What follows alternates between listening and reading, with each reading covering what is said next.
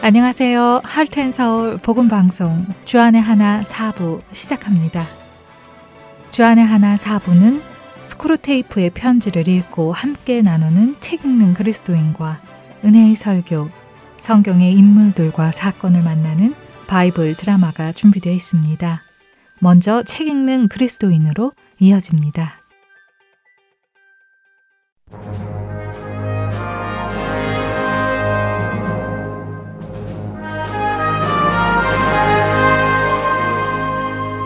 여러분 안녕하세요. 책 읽는 그리스도인 진행의 김효입니다. 여러분과 함께 20세기 최고의 변증가로 불리는 C.S. 루이스가 쓴 책 스크루테이프의 편지를 중심으로 여러분과 신앙에 관해 나누고 있는데요. 이미 설명해 드린 대로 이 책에는 두 악마가 등장합니다. 스크루테이프라는 경험 많은 악마와 그의 조카로 이제 막 악마로서 활동하게 된 초보 악마인 워무드가 등장하죠.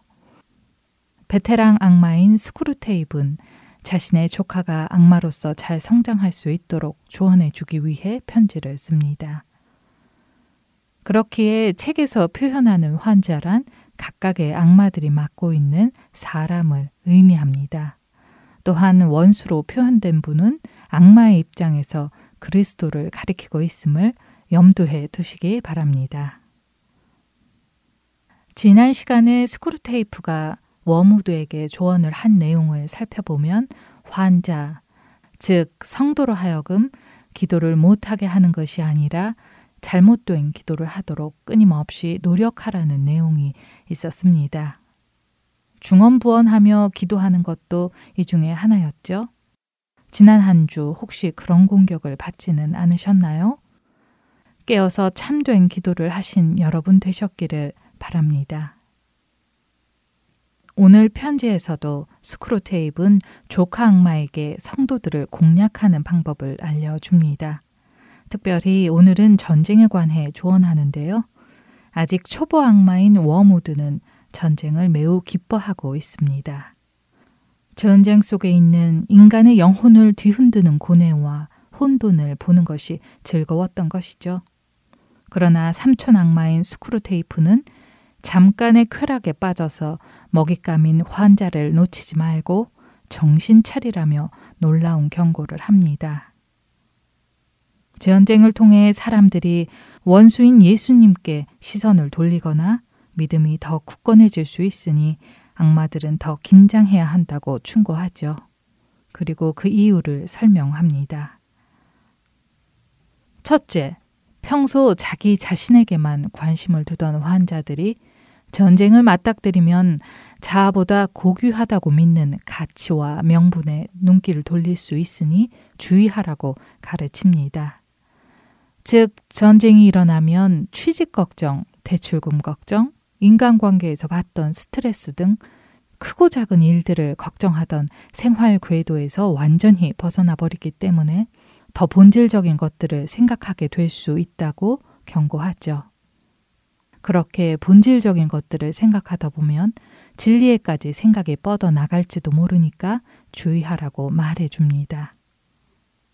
눈에 보이지는 않지만 실제 하는 것들을 관해 사색하고 묵상하고 생각하지 못하게 하는 것이 악마들의 계략인데 전쟁이 성도의 삶의 실제가 돼버리면 사람들은 자기에게서 눈을 들어 진리에 관해, 사랑에 관해, 생명과 죽음에 관해 생각하게 될 것이라는 겁니다.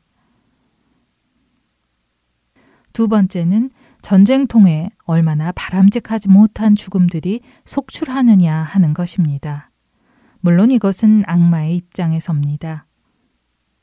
우리 생각에 왠지 악마들은 사람이 많이 죽어나가는 전쟁을 기뻐할 것 같지만 오히려 반대인 것이죠.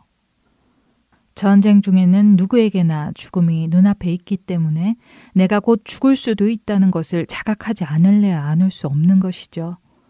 악마의 입장에서는 바로 이것이 좋지 않은 상황이라는 것입니다. 인간들은 자신이 좋은 상황과 좋은 시절을 보낼 때에는 마치 영원히 살 것처럼 반성과 회개 없이 살아가지만 전쟁과 같이 죽음을 예감할 수 있는 상황 속에서는 죽음에 관해 완전한 채비를 갖추고 죽을 수 있다고 말이에요.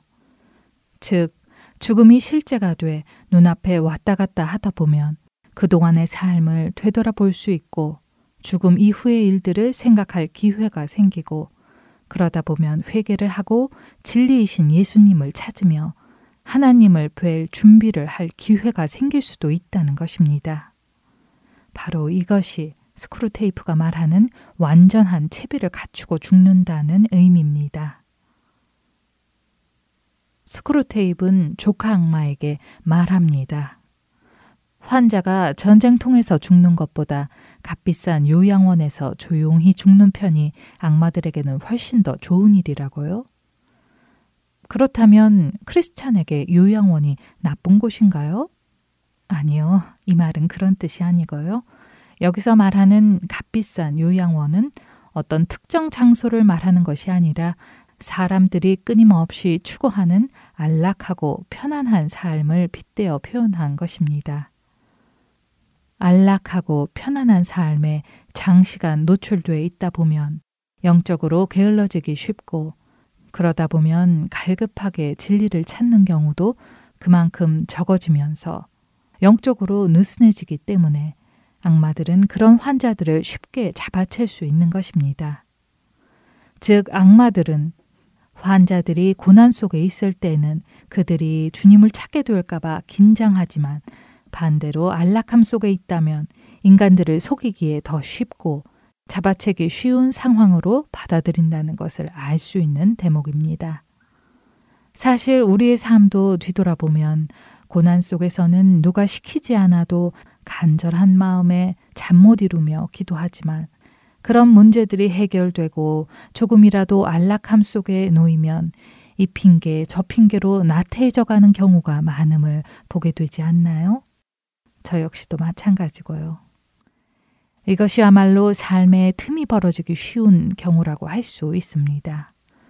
그것도 우리가 알아차릴 수 없이 가랑비에 옷 젖듯이요.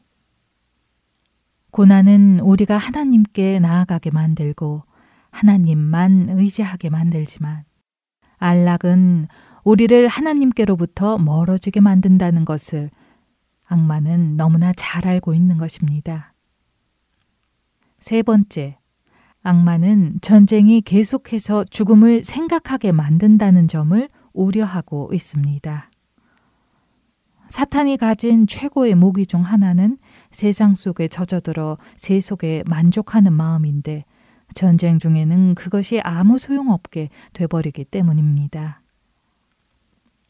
내가 바로 몇 분 후면 죽을 수도 있는 극한 상황에서 인간이 세속적인 쾌락이나 문화를 탐닉하기는 매우 어렵기 때문이죠. 오히려 그 반대의 경우가 속출하게 될 수도 있는 것입니다. 즉, 눈에 씌었던 비닐이 벗겨져 세상이 얼마나 헛되고 부질없는 것인지를 알게 되는 것이죠.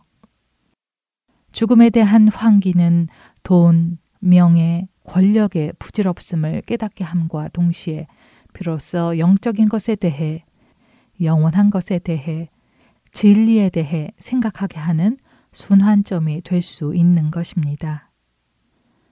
스크루테이프의 편지 중 일부를 읽어 드리겠습니다. 전쟁이 계속해서 죽음을 환기시킨다는 점도 우리에겐 크나큰 재앙이다. 우리가 가진 최고의 무기 가운데 하나인 세속에 만족하는 마음이 아무짝에도 쓸모없는 무용지물이 되고 마니까 말이야.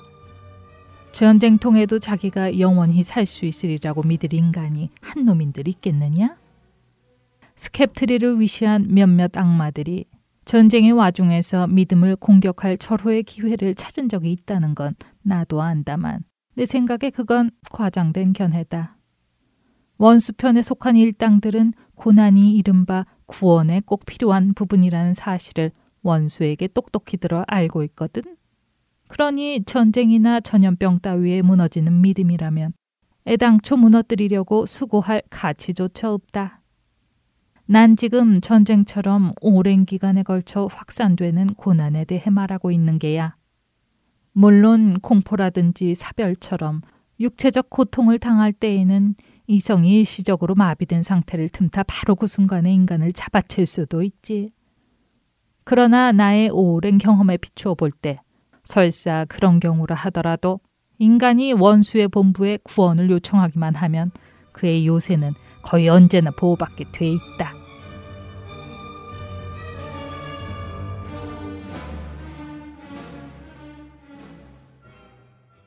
유교 전쟁을 겪어보신 분들은 전쟁의 참상이 여전히 눈에 선연할 것입니다. 굉음을 울리며 비처럼 쏟아지는 포탄과 매서운 추위를 쨍하게 가르던 선명한 총성. 피 흘리며 죽어 있는 시신과 그 곁에서 나던 피비린내. 울부짖는 아이들, 굶주림과 추위로 인한 육신의 고통과 가족의 죽음으로 인한 정신적 충격. 이 모든 것들이 거의 동시에 일어나는 극한의 상황, 전쟁. 전쟁은 인간의 탐욕과 이기로 인해 수세기 동안 끊임없이 일어나고 있습니다. 지금 이 시간에도 러시아의 침공으로 인해 우크라이나에서는 수개월째 이러한 일들이 일어나고 있습니다. 이러한 전쟁을 이용해 악마는 사람들을 잡아치려고 총력을 기울이지만 전쟁은 진리를 아는 자들로 진리에 한층 더 가까워지게 만들고 진리를 모르던 자들도 진리를 찾게 될 가능성을 만들며 진리를 만나고자 하는 사람들을 일으키게도 합니다. 그리고 그러한 극한의 상황에서도 인간이 주님께 구원을 요청하기만 하면 우리 주님은 즉각적으로 완전하게 우리를 보호해 주신다는 것을 꼭 기억했으면 좋겠습니다. 우리가 어떤 환경에 놓여 있든지 하나님의 시선과 뜻은 언제나 우리를 향해 계시다는 것. 그분은 어떤 극한 환경에서든지 우리를 능히 구원하시는 창조주와 주권자이심을 기억하며 예수 그리스도 능력의 그 이름을 부르며 매일의 승리를 선포하며 누리시기를 소원합니다.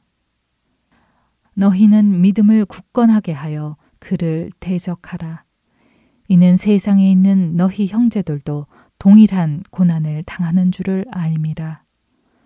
모든 은혜의 하나님, 곧 그리스도 안에서 너희를 부르사 자기의 영원한 영광에 들어가게 하시니가 잠깐 고난을 당한 너희를 친히 온전하게 하시며 굳건하게 하시며 강하게 하시며 털을 견고하게 하시리라. 고린도전서 5장 9절에서 10절 말씀이었습니다. 그럼 오늘은 여기서 마치고 다음 시간에 다시 찾아오겠습니다.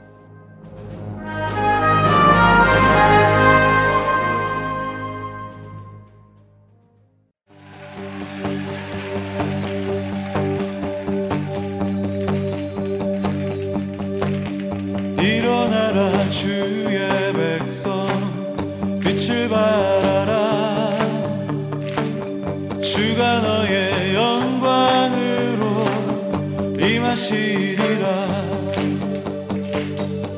어둠 속에 헤매고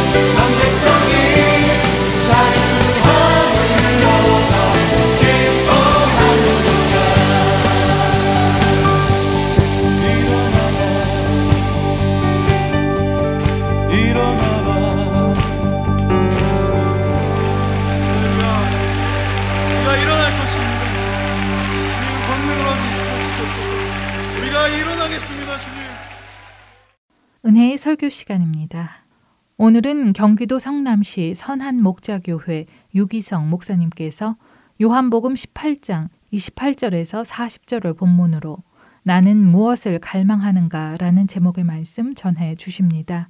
은혜의 시간 되시길 바랍니다.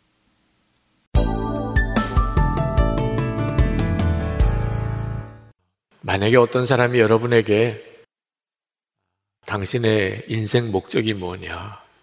당신의 마음의 갈망이 뭐냐? 이렇게 물으면 좀 짜증나는 분들이 많으실 겁니다.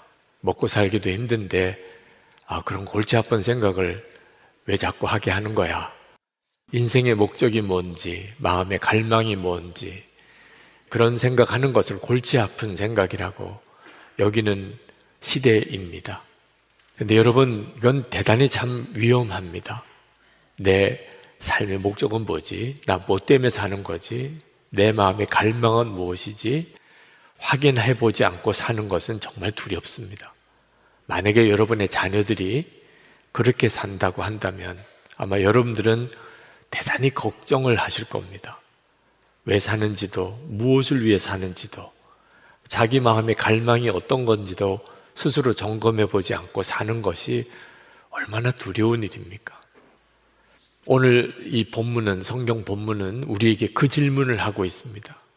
당신의 마음이 갈망하는 것은 무엇인가? 나는 무엇을 갈망하고 사는가? 그걸 묻고 있어요. 오늘 본문 이야기는 본디오 빌라도 이야기입니다.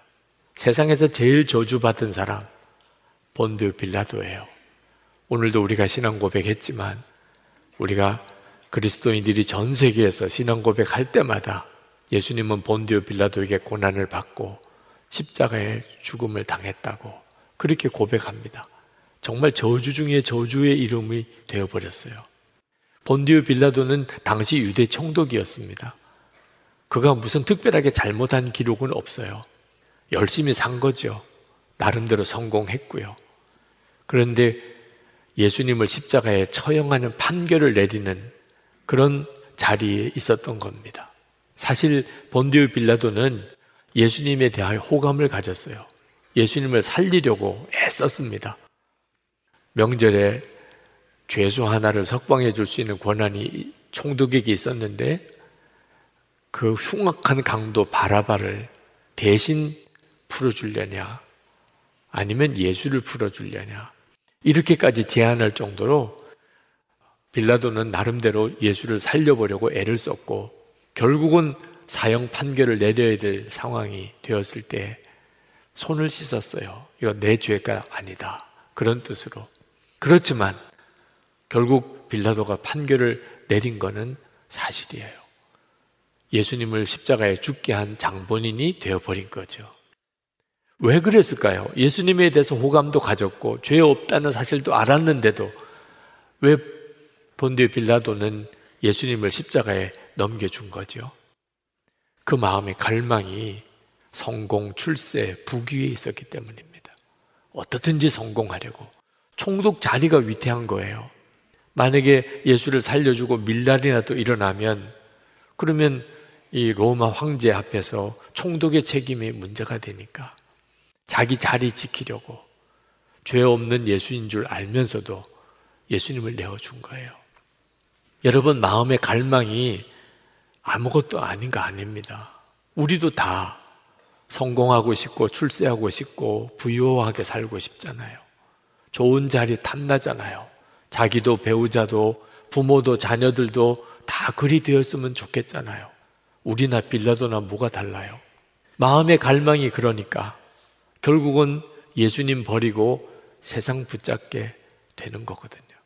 오늘 이 본문의 말씀은 우리에게 심각하게 묻고 있는 거예요. 나는 도대체 무엇을 갈망하고 사는가 하는 거예요. 오늘 본문에 보면 정말 깜짝 놀랄 만한 그런 이야기가 나옵니다. 빌라도가 진리가 무엇이냐 하고 예수님께 물은 거예요. 진리 자체가 예수님이십니다. 그러니 세상의 진리를 알게 되는 기가 막힌 순간이 온 거예요. 진리 그 자체이신 예수님에게 진리가 무엇이냐고 물었으니 이제 본디오 빌라도는 진리가 뭔지를 알게 되는 이 인류상 이보다도 더 좋은 기회를 얻은 사람은 없습니다. 그런데 어처구니 없는 일이 일어나는 거예요. 예수님에게 진리가 무엇이냐고 묻고는 그대로 대답도 듣지 않고 바로 유대 사람들을 만나러 나가버립니다. 세상에 이런 황당한 일이 어딨나요? 아니, 진리 그 자체이신 예수님 바로 면전에서 예수님에게 진리가 뭐냐고 이렇게 정말 결정적인 질문을 던지고도 어떻게 이럴 수가 있죠? 이유는 하나예요. 본디오 빌라도의 마음에 갈망은 진리가 아니었던 거예요. 어떻게 하면 성공하냐, 출세하냐, 잘 사냐, 부유하냐, 그것만 원했던 거지. 진리가 뭔지는 그에게 갈망이 아니었던 겁니다. 여러분, 이건 우리들의 문제예요. 중요하지도 않고 의미도 없는 것을 붙잡고 그런 걸 갈망하고 사는 사람들 많아요. 어떤 사람은 연속극 작가한테 주인공 죽이면 안 된다고 협박하는 그런 편지를 보냈다는 뉴스도 봤어요. 올해 프로야구 우승팀이 어디, 어느 팀이냐. 사실 이런 일들은 우리가 진짜 갈망하거나 관심하거나 할 문제가 아닌 거죠. 세월이 악하다고, 때가 악하다고, 때를 아끼라고, 그렇게 말씀했잖아요. 여러분은 정말 이와 같은 때에 무엇을 정말 갈망하고 사시나요? 정말 중요한 질문, 진짜 갈망, 예수님은 정말 내 안에 계신가? 저에게 고등학교 다닐 때 처음 예수 믿는 사람 안에 예수님이 계시다. 그 말씀 듣고 그때는 도무지 믿어지지 않았지만 그 말씀이 저의 심령에 갈망이 되었어요. 그때부터 지금까지 제가 여기까지 있기까지 제 안에 계신 예수 그리스도 그건 제 소원이 됐습니다. 아니 예수 믿으면 나는 죽고 예수로 살게 되는가? 이건 너무너무 중요한 문제예요. 예수님은 진짜 나와 함께 계시고 나와 영원히 동행하시는 건가? 여러분 이것보다 더 중요한 문제가 어디 있나요? 이것이 여러분에게 진짜 갈망인가요? 만약에 이것이 여러분의 갈망이 아니라면 예수를 믿은 것은 그저 종교를 가진 것에 불과하게 됩니다. 그저 종교 생활을 하는 거예요. 기독교가 내 종교인 거죠. 그러나 실제로 내 마음의 갈망은 세상이에요. 그저 성공하고 출세하고 돈 벌고 그렇게 살고 싶은 것 뿐입니다. 그러면 어떻게 되지요? 빌라도처럼 되는 거예요. 결국 내 마음의 갈망이 내 인생을 끌어가는 거니까요. 예수님께서는 사람은 두 종류가 있다고 말씀하셨어요. 세상에 속한 사람과 진리에 속한 사람. 36절에 내 나라는 이 세상에 속한 것이 아니요. 이 세상에 속한 나라가 있고 하나님의 나라에 속한 나라가 있습니다. 37절에 보면 진리에 속한 사람은 누구나 내가 하는 말을 듣소. 진리에 속한 사람이 있고 진리에 속하지 않은 사람이 있어요. 빌라도는 진리에 속한 사람이 아니었어요. 그래서 그의 관심은 진리에 없었어요. 세상에만 있었어요. 그래서 총독의 자리가 중요했어요. 결국은 예수님을 십자가에 못 박습니다. 그래서 그는 행복했을까요? 역사가 요세푸스의 기록에 의하면 그는 몇 년 안 되어 사실 그 총독의 자리에서 쫓겨납니다. 그리고 그가 갈리굴라 황제 때 자살해 버립니다. 그렇게 붙잡고 싶었던 예수를 십자가에 못 박으면서까지 붙잡고 싶었던 총독의 자리 또 지키지 못해요. 진리에 속한 사람과 진리에 속하지 않은 사람은 진리의 말씀을 들을 때 반응이 다릅니다. 어항 속에 있는 물고기가 살았는지 죽었는지는 건드려 보면 알아요. 똑같아요. 우리에게 진리가 우리 속에 다가올 때 진리에 속한 사람은 진리에 반응합니다. 구한말에 우리 한국에 선교사로 오셨던 헐버트 선교사님이 복음 전파를 하는 것뿐만 아니고 한국 문화에 대하여 깊은 연구를 하신 분입니다. 대한제국 멸망사라는 책을 썼어요. 그때 그가 한국에 있었으니까. 그 책 속에 이런 부분이 나와요. 한국인의 종교를 이해하는 것은 참 어렵다는 거예요. 도대체 무슨 종교를 가지고 있을까? 알기 쉽지 않다는 겁니다. 한국인들은 사회적으로는 유교도이고 철학적으로는 불교도이고 고난 당할 때는 샤머니즘을 믿는 사람들입니다. 그러나 어느 한국인이 진정 무엇을 믿는지 알려면 그가 고난에 빠졌을 때 어느 쪽으로 기우는지를 살펴보면 된다. 그렇게 썼어요.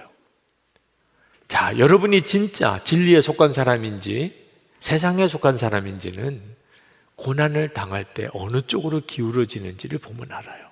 위기가 왔을 때, 참 곤란한 문제가 생겼을 때, 고난이 닥쳐왔을 때, 여러분은 어느 쪽으로 기울지요? 주님께로 기웁니까? 세상 쪽으로 기웁니까? 그게 여러분이 믿는 거예요. 그래서 여러분의 마음의 갈망을 항상 점검해야 하는 겁니다.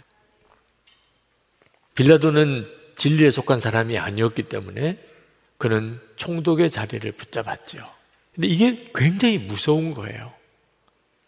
그는 악한 영에 사실은 사로잡혀 있었던 겁니다. 주님이 영광의 주님이세요. 우리는 예수님을 한 번만이라도 만나보고 싶은 그런 소원도 있잖아요. 실제로 내게 꿈에서라도 예수님이 정말 한 번만이라도 나타나 주신다면, 아, 내가 신앙생활을 달리 할 것 같은데 이런 생각도 있잖아요. 근데 빌라도는 예수님을 직접 만나고 신문까지 했습니다. 그래도 못 알아봤어요. 눈이 가린 거예요. 고린도 후서 4장 4절에 그 중에 이 세상의 신이 믿지 아니하는 자들의 마음을 혼미하게 하여 그리스도의 영광의 복음의 광채가 비추지 못하게 함이니 그리스도는 하나님의 형상이니라. 예수님을 눈으로 보고도 전혀 예수님을 알아보지 못하고 죄 없으신 것을 알고도 십자가에 내 버립니다. 완전히 눈이 가려버린 거죠. 세상을 택하는 사람은 까닭이 있는 거예요. 마귀에게 그 눈이 완전히 가려져 있는 겁니다. 그래서 예수님이 우리와 함께 계신데도 그 주님을 전혀 바라보지 못하는 거예요. 혹시 여러분 지난 일주일 동안 무엇을 갈망하고 사셨나요? 이 질문을 귀찮게 여기거나 또는 부담스럽게 생각하면 안 됩니다.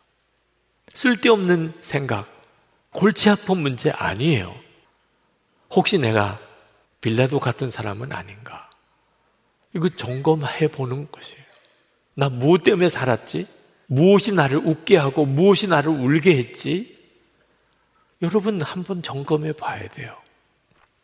우리가 예수님을 진짜 믿었는지 그건 마음의 갈망이 바뀐 것을 통하여 알게 됩니다. 마음의 갈망이 달라졌어요. 내가 전에는 전에는 세상을 갈망하고 살았어요. 이제는 완전히 달라졌어요. 이제 내 마음의 갈망은 예수님이에요. 그럼 구원받은 사람이에요. 근데 교회는 다니지만 마음은 여전히 세상을 갈망하고 있어요. 그러면 이건 정말 심각하게 주님 앞에 나와야 됩니다. 사도 바울은 그때 당시에 로마도 고린도도 에베소도 당대 최고의 도시들, 화려한 도시들 다 다녀보았습니다. 그러나 사도 바울은 그 화려한 세상 부럽지 않았어요. 빌립보서 3장 7절부터 9절까지 말씀해 보면 사도 바울은 그 세상 모든 유익 다 해로 여기고 배설물처럼 버렸다고 그랬어요. 세상이 배설물처럼 보이는 거예요. 예수 그리스도를 알고 싶어서. 주님에 대한 갈망으로 사도 바울의 갈망이 바뀌어 버렸어요. 여러분도 그렇습니까? 언제 그런 일이 일어났나요? 내 마음의 갈망이 바뀌었습니다. 언제 그랬나요? 이건 우리에게 있어서 매우 중요한 문제예요. 목사님 한 분이 저에게 물으시더라고요. 목회에 있어서 무엇이 가장 중요합니까? 제가 말씀드렸어요. 목회보다 예수님을 더 바라보셔야 합니다. 목사에게도 목회가 우상이 될 때가 있습니다. 아, 목회 열심히 하는 게 뭐가 우상이에요? 예수님, 주님을 바라보지 못하게 만들 수도 있기 때문입니다. 목회 잘하느라고 그것 때문에 고민하고 그것 때문에 염려하고 그것 때문에 안타까워하고 그것 때문에 화를 내고 그것 때문에 낙심하고 그것 때문에 슬퍼하고 그러면 우리를 항상 기쁘게 감사함으로 인도하는 예수님은 어디 가셨나요? 어느 원로 목사님이 그러시더라고요. 당신이 현직에서 담임 목사로 목회할 때 가장 안타까웠던 것이 늘 목회, 목회만 생각했던 거예요. 지금 돌아보면 가장 후회스럽다고. 아니, 목사가 목회 말고 그럼 뭐 바라봐야 돼요? 예수님인 거예요. 제가 하나님의 은혜 가운데 정말 감사한 것은 그때 그 고등학교 다닐 때 그 눈을 열어준 겁니다. 진짜 갈망해야 되는 것은 예수님이라는 성령의 은사의 마음이 꽂히신 목사님이 계셨어요. 그래서 은사 목회를 하기를 갈망하셨어요. 그 목사님께 말씀을 드렸습니다. 은사보다도 예수님이 더 커 보이면 그러면 그 은사 목회도 하시라고. 그 목사님이 얼마나 그것을 잘 알아들으셨는지 모르겠어요. 많은 은사자들이 예수님보다도 은사가 더 커 보이는 것 때문에 다 실족하시더라고. 여러분, 목사도 이 정도면 여러분들도 정말 진지하게 물으셔야 돼요. 내가 정말 원하는 게 뭐지? 이게 올바른 건가? 여러분, 행복하기를 갈망하는 분이 많으실 거예요. 행복이 내 갈망이에요. 그 뭐 나쁜 거 아니죠, 뭐. 사람은 누구나 다 그렇잖아요. 그렇지 않습니다. 행복을 갈망하니까 배우자에게도 부모에게도 자식에게도 주위 사람들에게도 계속 원망이 되고 믿고 좌절이 되고 죽고 싶고 죽이고 싶고 그렇게 사는 거예요. 행복을 갈망하니까. 여러분, 행복은 예수님을 영접할 때 주님으로부터 오는 거예요. 하나님 나 사랑하시고 독생자를 주시기까지. 예수님 나 위에 대신 죽으시고 주님은 나와 함께 영원히 동행해 주세요. 세상에 이보다 더 행복할 수 어디 있어요?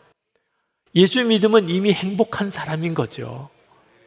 그런데 뭘 또 더 누구에게 행복을 원해요? 이제는 배우자에게, 부모님에게, 자녀들에게, 주위 사람에게 예수님으로 인하여 누리는 이 행복을 흘려보내는 것이 성도의 복이에요. 그러면 뭐가 문제가 돼요? 목사님, 아니, 행복이 삶의 목적이 아니면 우리는 뭘 목적으로 사나요? 우리가 정말 목적해야 될 것은 거룩함이에요. 행복은 이미 주신 거라니까요. 우리가 진짜 갈망할 것은 거룩함이에요. 그래서 가정도 주신 거고, 교회도 주신 거고, 세상의 일터도 주신 거예요. 여러분, 여러분이 거룩하기를 갈망한다면, 그동안 여러분에게 그렇게 속상하게 하고, 가시같이 여러분을 힘들게 하고, 여러분을 눈물 쏟게 만들고 했던 그 모든 사람들과 그 모든 상황이 다 감사로 바뀝니다. 그 사람 때문에 그 어려웠던 일 때문에 내가 믿음을 가지게 됐고 주님 바라보게 되고 이 세상의 전부가 아니고 하나님의 나라를 소망하게 되고 내가 더 인내하게 되고 할렐루야죠. 너무 감사한 거예요. 내겐 가시 같은 사람이 오히려 내게 감사한 사람이 돼요. 진짜 죽을 것 같은 그 상황 때문에 내가 내 영혼이 복을 받았어요. 행복을 갈망하다 보니 모든 게 다 불평이에요. 거룩함을 갈망하다 보니 모든 게 다 감사해요. 여러분, 여러분의 마음의 갈망은 너무너무 중요한 거예요.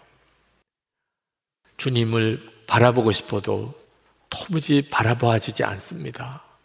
나와 함께 계시다는데 믿어지지 않습니다. 그렇다면 여러분의 마음의 갈망이 무엇인지를 한번 점검해 봐야 됩니다. 어느 수도원의 젊은 수사가 그렇게 하나님을 만나고 싶었어요. 기도도 하고 성경도 보고 고행도 하고 온갖 수도사의 삶을 살았는데 하나님을 만나지를 못해요. 그래서 나이가 많은 원장님을 찾아가서 상담을 했습니다. 원장님, 하나님을 어떻게 하면 만날 수 있나요? 어디에 가야 하나님을 만날 수 있나요?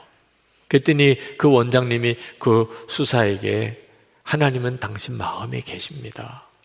예수님이 당신 안에 거하십니다. 이 젊은 수사가 깜짝 놀랐어요. 아니, 제 안에 계시면 왜 제가 못 만납니까? 그랬더니 그 원장님이 그런 이야기를 하셨어요.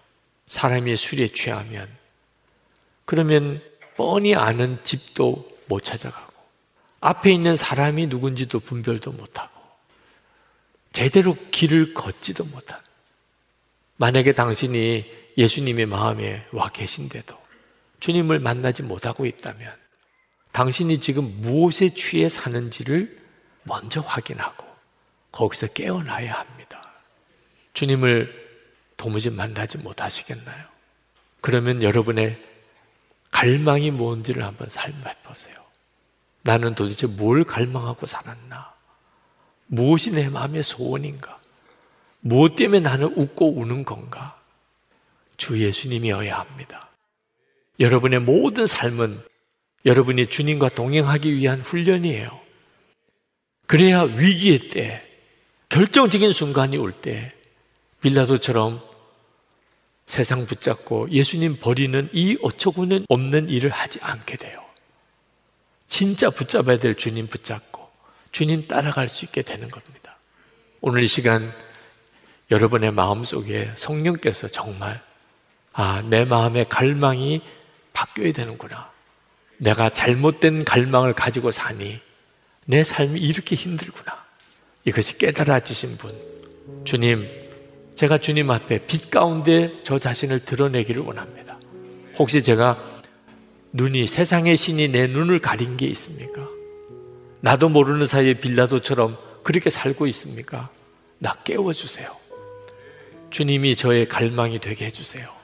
진짜 가야 될 길, 붙잡아야 될 것, 그거 붙잡게 해주세요. 이 시간에 정말, 정말 갈망하고 또 소원합니다. 우리의 마음을 빛 가운데 주님 앞에 다 드러내기 원합니다. 하나님 무엇인가 문제가 있습니까? 왜 이렇게 마음이 무겁고 답답하고 슬프고 의미를 다 잃어버리고 의욕도 상실하고 절망감 속에 빠져 사는 것입니까? 주님 분명히 모든 것에 대한 기쁨이고 평안이고 사랑이고 주님이 우리의 삶의 완전한 답인데 예수님 영접하고도 왜 누리고 살지 못하는 것입니까? 하나님, 오늘 이 시간에 주님 앞에 정말 우리의 마음의 간절함으로 주님 앞에 간구합니다. 빛으로 임하셔서 우리를 눈뜨게 하소서. 진짜 붙잡을 걸 붙잡게 하시고 하나님 가야 될 길을 보게 해주시고 고난이 있든지 시험이 오든지 유혹이 오든지 담대하게 주님과 동행하는 그 삶을 살아가게 하옵소서.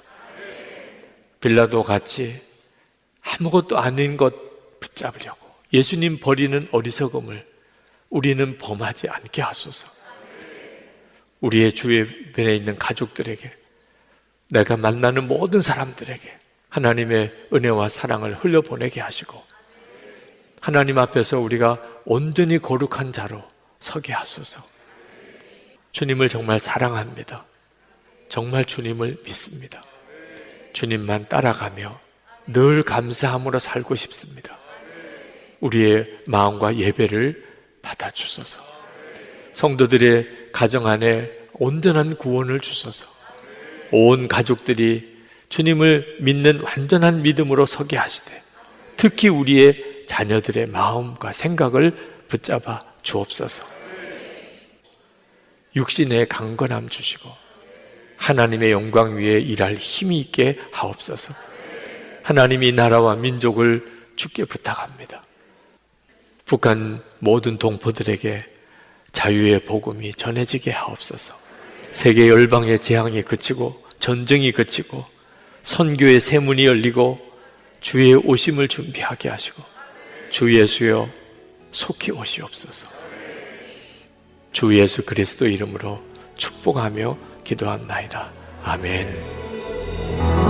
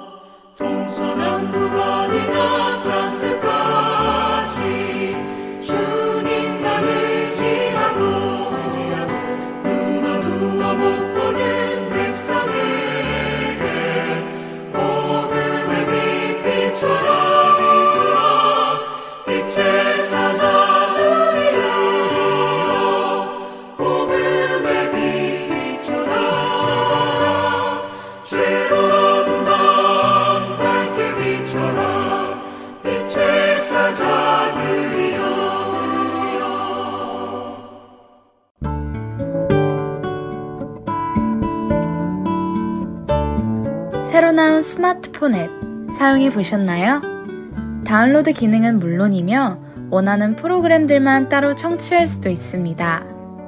그리고 하나 더. 스마트폰 1대1 문의 기능도 있다는 것 아시나요? 방송과 관련된 여러분의 문의 사항을 앱에서 1대1로 직접 문의하실 수 있습니다. 편리한 하트앤서울 스마트폰 앱 사용에 도움이 필요하신 분은 전화번호 602 866-8999로 문의해 주세요.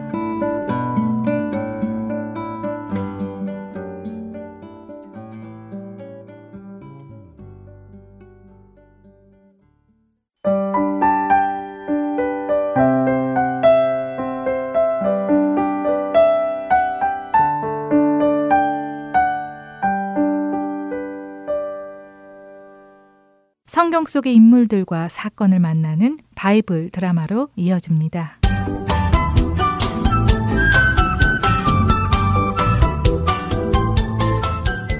애청자 여러분 안녕하세요.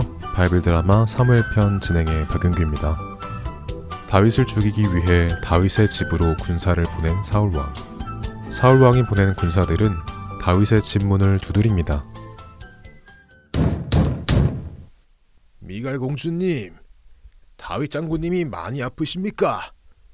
사울 왕께서 다윗 장군님을 모셔오라고 하셨습니다. 다윗 장군님이 아프셔서 침대에 누워 계시다고 하지 않았습니까? 나중에 다시 오도록 하세요. 저 죄송합니다. 그렇지만 사울 왕께서 다윗 장군님이 누워 계신 침대를 통째로라도 옮겨오라고 하셨습니다. 안 그러면 저희가 큰일 납니다. 그러니 문을 열어 주십시오. 그렇지 않으면 저희가 문을 부셔야만 합니다. 사울의 군사들의 부탁에 미갈은 하는 수 없이 문을 열어 주었습니다. 그러나 다윗은 이미 멀리 도망친 후였지요. 다윗이 없어진 것을 알게 된 사울의 군사들은 하는 수 없이 미갈 공주를 데리고 사울에게로 갔습니다. 네, 이 녀석. 너는 대체 누구 딸이냐? 도대체 누구 딸이기에 네가 나의 대적인 다윗을 도와 나를 속이는 것이냐? 이런 고양 것. 아버지, 다윗이 자신을 도망하게 하지 않으면 저를 죽이겠다고 하는데 그럼 어떻게 해요? 아버지는 제가 다윗의 손에 죽기를 바라신 것입니까? 음. 미갈의 말에 사울 왕은 아무런 대답도 하지 못하고 분만 내었습니다. 한편 사울에게서 도망친 다윗은 사무엘 선지자를 찾아갑니다. 사, 사무엘 제사장님. 아니, 다윗 장군. 이게 어찌 된 것이오? 홀로 어찌 여기까지 오신 것입니까? 사무엘 어르신, 사, 사울 왕께서 저를 죽이려고 하십니다. 저는 하나님을 위해 그리고 살왕을 위해 목숨을 바쳐 블레셋과 전쟁을 했는데 사울 왕께서는 그런 저에게 창을 몇 번이나 던지셨습니다. 뭐, 뭐라고요? 이, 이런. 사울왕이 권력의 눈이 어두워져 하나님께서 기름 부어 세우신 다윗 장군을 죽이려 하는군요. 아, 이런 이런 하는 수 없지요. 모든 것은 하나님께서 알고 계시니 하나님께 맡기고 우리는 당분간 사울왕의 눈에 띄지 않도록 합시다. 자, 이곳을 떠나 나요스로 가도록 하지요. 사무엘은 도망 온 다윗을 데리고 나요시라는 지역으로 갑니다. 그곳에서 사무엘은 다윗에게 하나님의 말씀을 가르치며 함께 살았지요. 다윗은 사무엘을 통해 하나님을 더욱 깊이 알아갔습니다. 이러는 중 사무엘과 다윗이 함께 있는 것을 누군가가 사울 왕에게 알렸습니다. 사울 왕이시여, 드디어 다윗이 어디 있는지를 알아냈습니다요. 어, 그래. 도대체 그 쥐새끼 같은 놈이 어디로 숨어 있는 것이냐? 네네, 다름이 아니고 라마의 나요새 숨어 있다고 합니다. 이놈, 이번에는 내가 꼭 잡고야 말겠다. 어서 군사를 풀어 다윗을 잡아오도록 해라. 사울의 명령에 군사가 급히 나요스로 출발했습니다. 사울의 군사가 다윗이 있는 나요새 가까이 올 때쯤이었습니다. 나요새는 여러 명의 예언자들이 있었고 사무엘 선지자가 그 예언자들 앞에 서 있었지요. 예언자들은 성령에 충만하여 예언을 하고 있었습니다. 사울의 군사들이 가까이 오자 성령 하나님께서 그 군인들에게도 임하셨습니다. 군인들은 모두 성령에 충만하여 자신의 뜻이 아닌 하나님의 뜻을 따라 말을 하고 행동하기 시작했습니다. 그들은 다윗을 잡을 생각을 하지 않았죠. 보낸 군사들이 돌아오지 않자 사울은 또 다른 군사를 보냅니다. 그러나 그 군사들 역시 똑같이 성령에 충만하여 말을 하고 행동하였습니다. 아니, 이거 다윗을 잡아오라고 시킨 군사들이 어떻게 하나같이 돌아오지 않는 것이냐? 아무래도 내가 직접 가야겠구나. 세 번이나 군사를 보냈지만 군사들이 돌아오지 않자 사울은 자신이 직접 군사를 이끌고 다윗을 잡으러 나요스로 갑니다. 바이블 드라마 사무엘 편 다음 시간에 뵙겠습니다. 안녕히 계세요.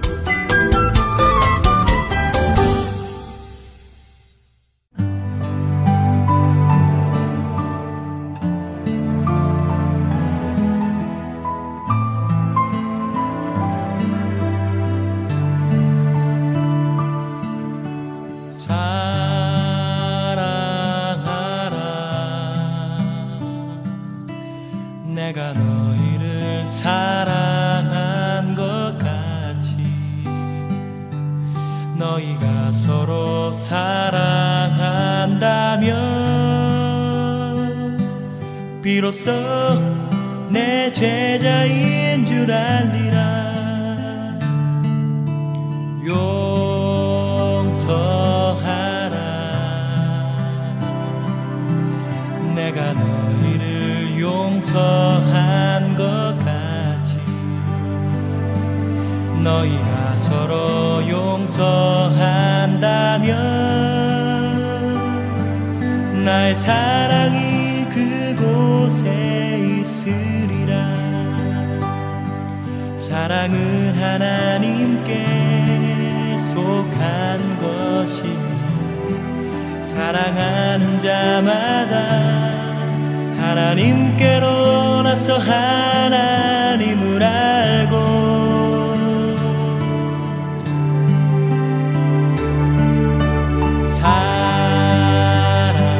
사랑하라.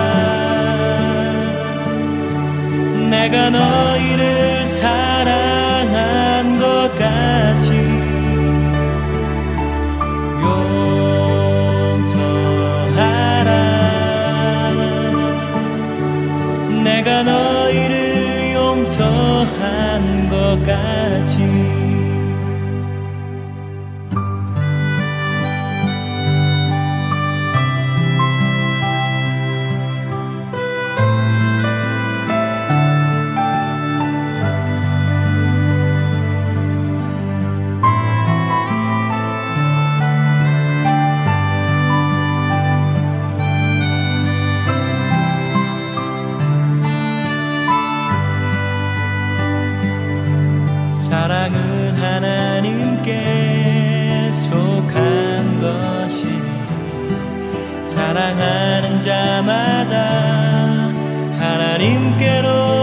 하